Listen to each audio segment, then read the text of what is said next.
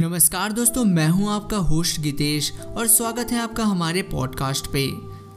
दोस्तों, आज इस पहले पॉडकास्ट में हम बात करने वाले हैं एंड क्रिटिशियस मास एक्सटेंशन के बारे में, जिन्होंने हमारे प्यारे डायनासोर्स को विलुप्त कर दिया।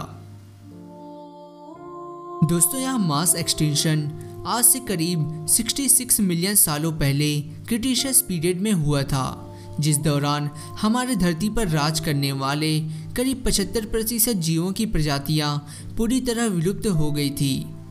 यह मास एक्सटेंशन मुख्य रूप से दो कारणों की वजह से हुआ था, जिसने विशालकाय डायनासोर्स और दूसरे जीवों की लाखों प्रजातियों का खात्मा कर दिया।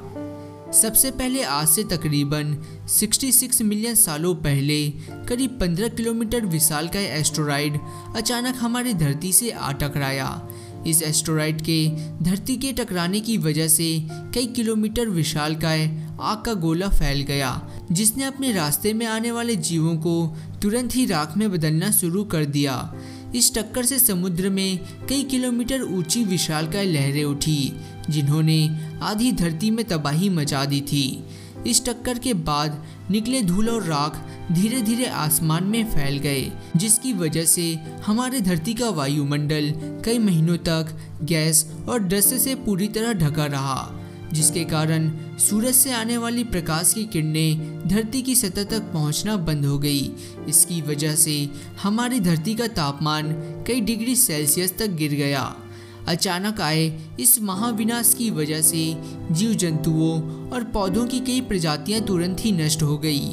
कुछ महीनों बाद धीरे धीरे पृथ्वी के वायुमंडल से गैस और डस्ट साफ़ होना शुरू हुआ।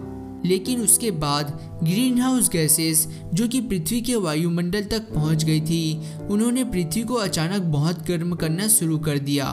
तापमान में आए इस भयानक उतार चढ़ाव की वजह से धरती पर मौजूद करीब 75 प्रतिशत जीवों और पौधों की प्रजातियाँ तुरंत ही नष्ट हो गई। वहीं कुछ वैज्ञानिकों का मानना है कि इस मास एक्सटेंशन में रही सही कसर उस समय के डेक्कन ट्रैप्स, यानी आज के दक्षिण भारत में, हुए विशालकाय वॉल्केनिक इरप्शन ने पूरी की थी।